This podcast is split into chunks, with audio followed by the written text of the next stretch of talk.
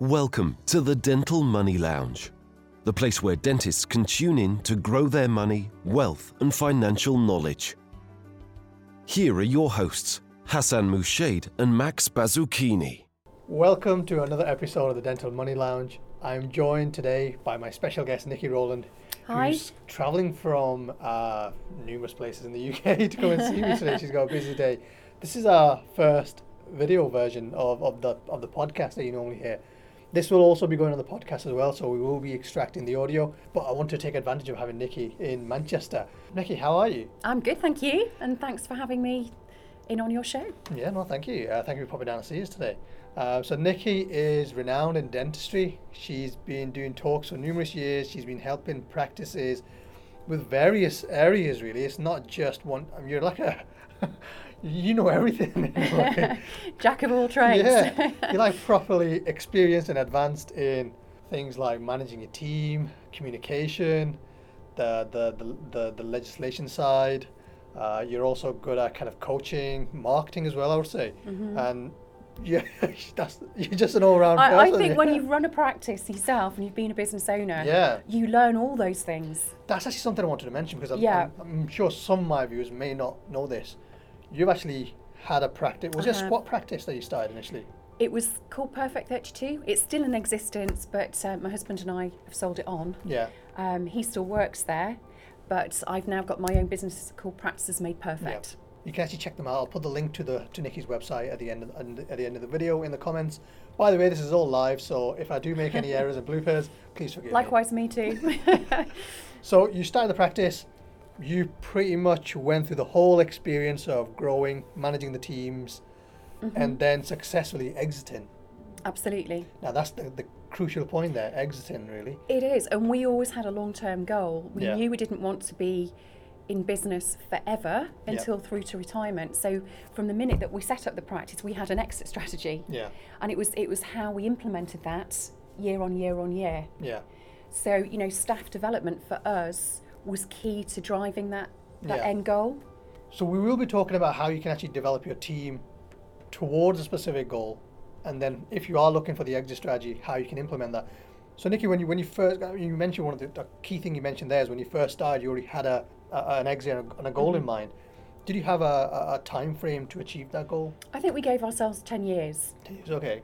to to do the whole process Yeah. start from the you know the beginning build up a practice and it, it was a residence it was a you know we set it up as a squat Yeah. as a one man practice and within three years we had three surgeries and we doubled our turnover Wow. Okay.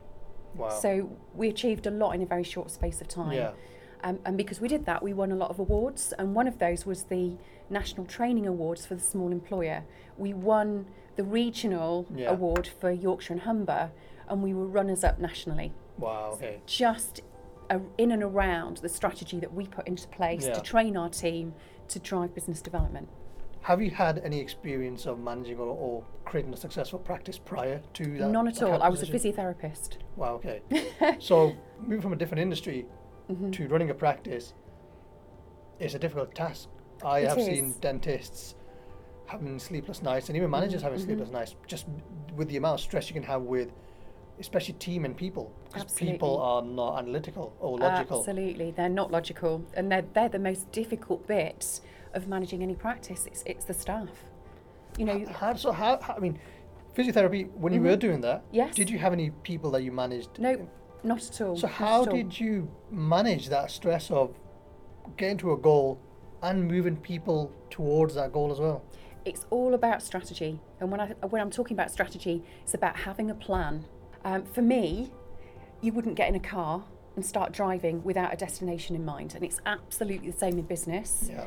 You know, when you set up a business, you need to know where you're going and where you want to take that business, and, and not just drive in the dark. Yeah. So for me, I set myself month by month, year by year, targets to meet, set strategic objectives, um, which most people know as SMART objectives. So the specific, measurable, achievable, realistic, and time framed. So for me, that was like you know my my business plan was my map, Yeah. but my SMART objectives were my sat nav, Yeah. and I call it my strat nav. So you've got the goal in mind, which is your business plan. And That's then, the destination. And then you have the milestones or the other. And then, yeah, month Yeah. by month, year by year, we, we had milestones. Yeah. And those smart objectives, you know, we, if we took a detour, they always took us back on track Yeah. and kept us pointing in the right direction. And again, because of the smart goals, because they were measurable, Mm-hmm. you if you're progressing month by month. Absolutely. You know, some months we might have been behind target, so we'd sit down with our team and say, "Come on, guys, we need to pull our socks up." Yeah. You know, the good months when we were, you know, overperforming, it was amazing. You know, we Yeah. could reward our team and and praise them Yeah. for for working extra hard, and we did reward them. You know, we took them to Wimbledon. We, Wow, we took them on some amazing trips Yeah. to incentivise them and motivate them, and they loved it. Wow. Okay. That's actually. I'll, I'll come back to that topic. Okay. It's a really important It important is. factor. Could I ask you to possibly share what your goal was for that practice? Yeah, I think we had a financial Yeah. figure in mind, what we wanted the value of the business to be Yeah. When we So that's a sold. val. So not the turnover, the value of the business. the value on sale. yeah. Yeah. Okay. So for me, it was having a look at that endpoint and thinking, year by year, what does that mean we have to achieve? So I was forecasting, I was Yeah. looking ahead, I was thinking, these are my milestones, as you say. Yeah. This is where I need to get the team to and the figures to look like. How do I achieve that? And the only way is to take baby steps, break it all down, Yeah. and that's where it comes back to you, your smart objectives, Yeah. your strat nav. So, usually businesses that are uh, existing businesses, because they have accounts for the previous years, they can use that data to then project the following Mm. Yes. years. From a new practice ownership, Mm. how were you uh, calculating the projection? Was it just based on the final goal and then and breaking that down over the 10 years? and then- Mm. Absolutely that. Year on year on year. yeah. if we wanted to get to that destination and that figure, how did that break down year by year? Yeah. And literally, that's that's how I forecasted.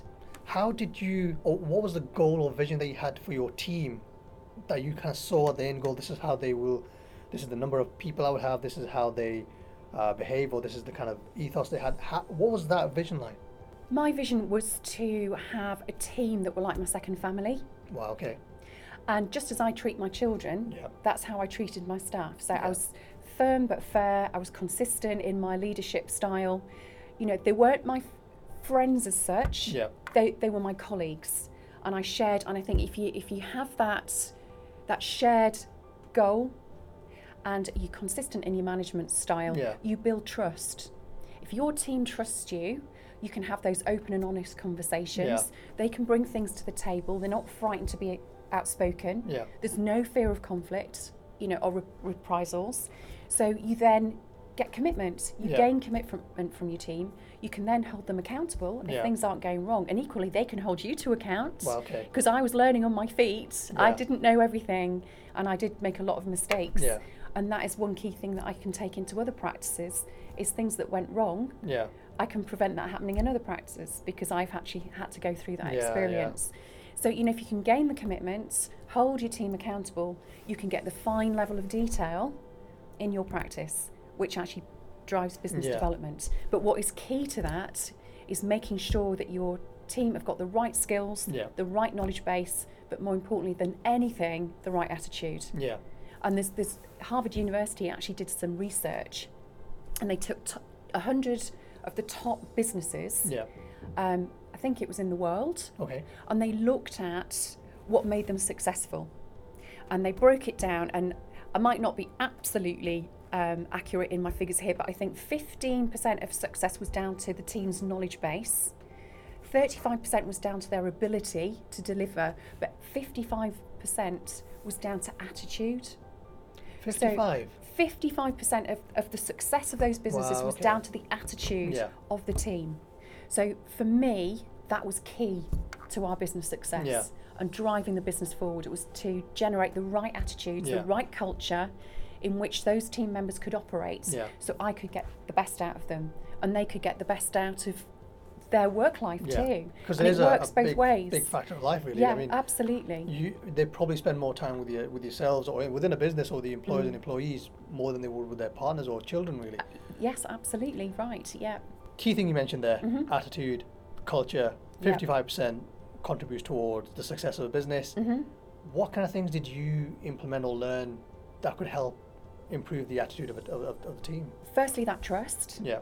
So having an open door policy, that firm for you know and consistent leadership style, Yeah. as I say, you know, if, if you treat everybody the same, Yeah. and you are firm but fair, you know, if things go wrong, or you know, you, you praise where rewards are due Yeah. in whatever form you decide to do that, you build that trust and you earn respect. Yeah. And if people respect you, and you've got a great working relationship, and you respect them, Yeah. it's self-perpetuating. You know, you, people invest in you, Yeah. and you if you're investing in them, and you know, at the end of the day, only the best people can drive best practice, Yeah. as far as I'm concerned. So my philosophy was always to invest in my team, Okay. to So upskill yeah. them, give them the skills, give them the knowledge, generate the right attitude. Yeah. And you know, if you've got that right attitude in your practice, Yeah. you can feel it when you walk through the door of a practice. I know Yeah, whether yeah, there's a good culture in that practice right from the first minute that I'm through the door. Yeah. Patients feel that. Yeah. No, definitely. I, I've, I've, I can feel that as well when you when you walk in practice. You can see when there's a positive team there. Absolutely. You know, so it's I, I teach a lot about, you know, the front desk Yeah. and, and how the front desk actually they're so important to the Yeah. whole process. You know, they're the meet and greet, they, they're forming the first impression, but also the lasting impression. Yeah. So really, you know, your reception team are key to Yeah. business success, and that's one of the things I was training on yesterday. Wow. Okay. But I think more than anything, it's investing in your team. Yeah. And we always had the philosophy of we we used to pay for all our CPD Yeah. and any training that the team wanted to do, providing that what they wanted to do fitted with our business strategy Yeah. and helped drive the smart objectives Yeah. and, and drove the greater machine forwards, then we, we would invest in their, Yeah. their development. Key word that you use there is invest in their development. Now, I've come across practice owners that don't see it as an investment; they see it as an Mm. expense, They do. and that's a kind of a different mindset shift. completely different mindset. because that skill is going to be transferred back into your own practice. Hence the thought investment Mhm, because you're mhm. investing in people. So mind change, actually mind Mm. shifting the way you see and perceive things can have a, a big impact really on your on, on your goals. Something I really wanted to ask, and and and, and, I, and I think a lot of people may have problems and, and experiences with this as well, where if for some for example your team members or if you if you've acquired a practice and, and the team members are pre-existing and, and they have their own mentality or, or uh, way of thinking and how they uh, conduct their, their daily business.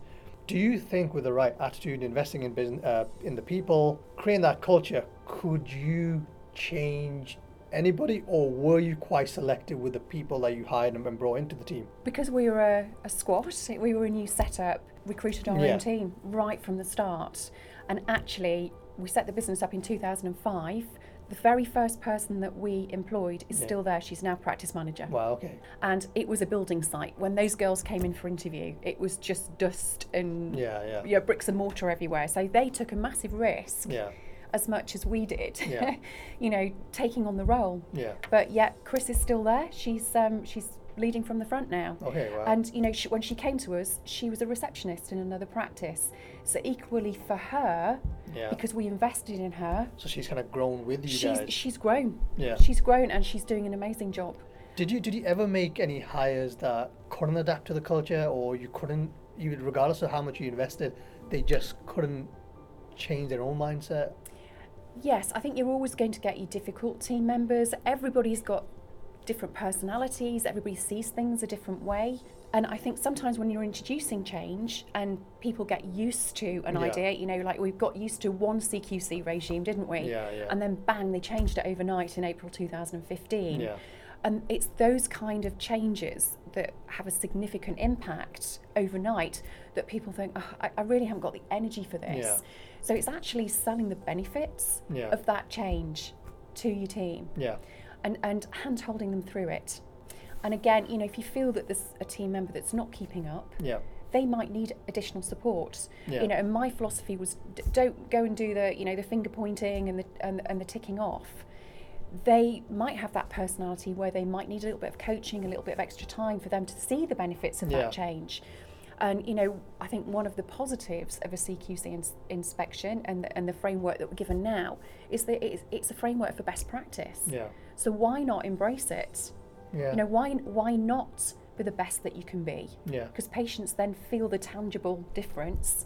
They will then spread the word about how amazing you are. If we do start getting rated and we do Yeah, get yeah. that green star, I don't know why it's green, and it's not gold, but it's a green star, Yeah. then you know that's your most powerful marketing tool. It is, yeah. You know, the, the public are very savvy, and usually what's published in the press about dentistry is all the bad stuff.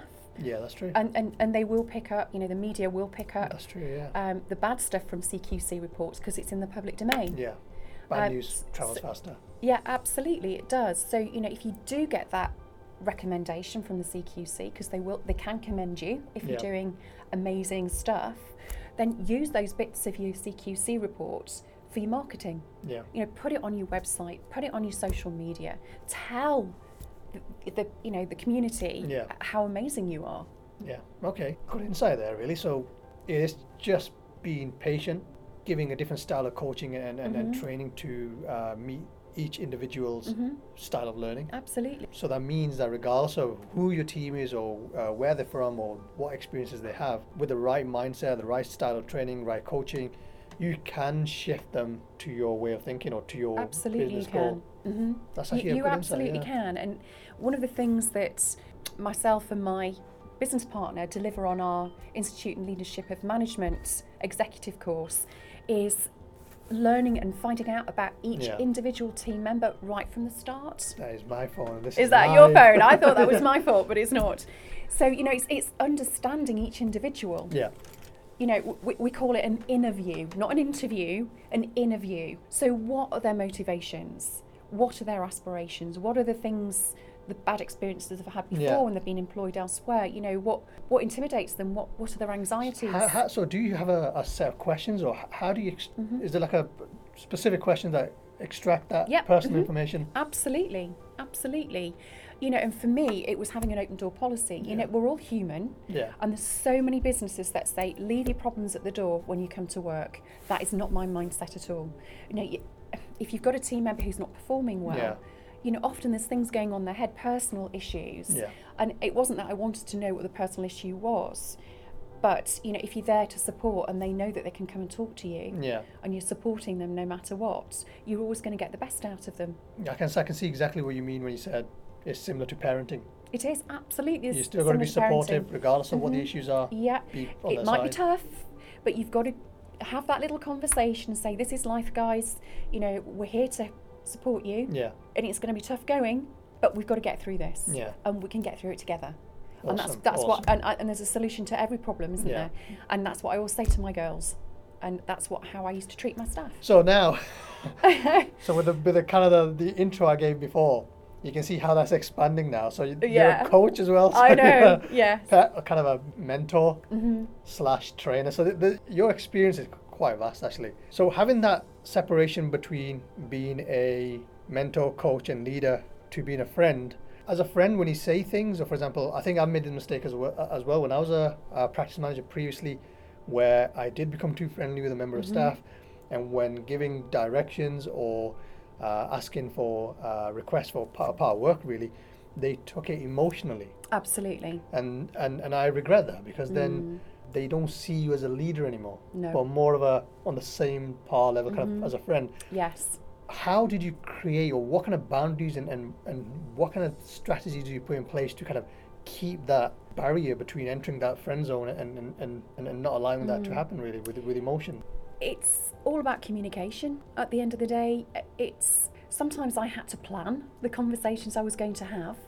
Um, i can remember you know gardening on a weekend and planning that difficult conversation i was going to have. And it, it, you have to dig deep and find courage sometimes. Yeah, you know you you want to be friends with a lot of people want to be friends with everybody. I did. I was just like you. But it's having that conversation where you, you're taking the emotion out of it and you're actually setting the scene by saying this is not personal yeah, this is about the business. You know, I hope you see it in the same way as I do. But, you know, if perhaps if something isn't being done as well as it needed to be, yeah, you know, it's like let, let's go and have a look at this process. Let's have a look where things aren't going so well. yeah, And I'm here to support you make those changes. It's all about support. It's it's not about, you know, the finger pointing as I said. Yeah. And people not doing things right because actually sometimes the failure, failures are with the management. Yeah. And you know I can put my hands up and sometimes say I don't think I, I laid down my expectations as clearly as the Yeah. team needed them to be laid out. And again, it's like children. You actually have to say these are the rules. yeah, this is how we're going to play it. Yeah. If you overstep the mark, then I'm going to bring you back in. Yeah. And you've got to set your expectations, but equally, the staff have got to understand what those expectations are Yeah. and what is the consequence of overstepping the mark. Just like with a child. Yeah. Your children will still love you Yeah, for, for, for doing that. And actually, that's how you gain respect from your team. Wow. Okay. And, and if, you, if you're consistent in your approach and you do that with everybody, yeah. then they will all respect you and they will then start to see that actually it is part of the business process and it isn't about personal things. Yeah. You know, if you do handpick people to, you know, tick off, then it does start becoming personal. Yeah. Particularly if you let somebody who's very difficult to manage slip through the net. And often when you've got a challenging team member, Yeah. it's so much easier just to, to ignore the problem Yeah. and think, I can't have that conversation because it's going to cause upset and Yeah. aggro. But you have to challenge yourself to challenge that person because other people become resentful if you let those difficult people get Yeah. away with it. No, that's actually And- interesting. Yeah. And, and that is that is the challenge of being a manager, yeah. being a practice manager. Actually, those are all being useful insights, really. And I have one last question because I don't want to take up too much of your time. No, I know it's you've got fine. numerous meetings throughout the day, and you're actually traveling the country in a way. Putting your kind of uh, expectations out there and your kind of vision out there so your team know the boundaries and, and the rules Mm-hmm. and what you expect from them and what they expect from you. Did you have a process in place, like, or I mean, um, for example, if, if a- new team member on board, did you then have this certain systemized protocol, like, okay, I'm going to run through kind of the, the, the general intro to, to the practice or the introduction, kind of like, uh, hey, the safety measures and the emergency exits and all that kind of stuff, the expected general stuff. And then do you have like kind of separate processes? I mean, just to share something of an insight from my side, every time we take on a, on a team member, we then have a sit down and we go through the mission and vision statement for the business to clearly understand why we do what we do mm-hmm. and what we're trying to achieve. I've never actually thought about the, the expectations side. I never mm-hmm, actually mm-hmm. considered that really, and that's something I might try and implement within my business now as well. What was your kind of like uh, systemized protocol to saying, look, this is uh, a new team person's come in. This is what I'm going to do next, next in these stages to make sure that they are understand the boundaries, the rules, expectations, and, and, and, and get them with a positive start to Okay. new, the new venture. For me, it starts at the interview stage. wow. Okay. And actually, talking about mission statements, Yeah. one of the things I used to do in interviews was actually give our mission statement to the applicants, ask them to read it and say, how do you think you're going to fit with that culture? What are you going to bring wow. to the table? Okay. That's actually And that actually sorted the men from the boys because Yeah, yeah. if you've got somebody who is thinking in the same way as you, Yeah. they don't have to think for long to answer that question. Wow. If somebody doesn't get that mission statement and isn't buying into it, then it's, it's quite revealing. That's an awesome tip. That's actually an awesome tip. I think that's going to change a lot of uh, success with hiring new people, really. It is, and you know, looking at what CQC are looking at Yeah. at the moment, um, they've found since they introduced the new regime in April 2015 Yeah. that there's, still a, a large proportion of practices that are failing inspections within the well-led key line of inquiry. Yeah. So, you know, basically when you drill down into what that means, it means good leadership, good management and good governance systems. Yeah. Now, when you're recruiting, if you're getting the wrong team in, you know, team member Yeah. coming through the door that doesn't blend with your culture, Yeah. That firstly they're very difficult to manage they're very difficult to get rid of if you want Yeah. if they're not if they're a destructive force in your practice. So you know for me to answer your question it started off in interview but I also had a personal specification alongside the job description. So what I was looking at was not just somebody's knowledge and abilities Yeah. um, and skill set, I was looking at their personal attributes, their behaviours, that side of things that reflect re- reflected their attitude. Yeah. And as we said earlier, that's fifty-five percent Yeah. Yeah. of success is somebody's attitude. Yeah. That is so important. If the wrong person with the wrong attitude comes into your business, it can be like a time bomb. Yeah. So you had a good filter around system Absolutely, from the onset. right really. from the onset. And then once you recruit, um, sorry, let me go back a step. I always used to have a person in the practice for a day, working in the for a day, Just to kind of test them out and, and test see them out, find out whether they were right for us, if we were right for them. Exactly. Yeah. You know, it works both ways. And to see how they interacted with the team, yeah. you know, what their work ethic was. Yeah.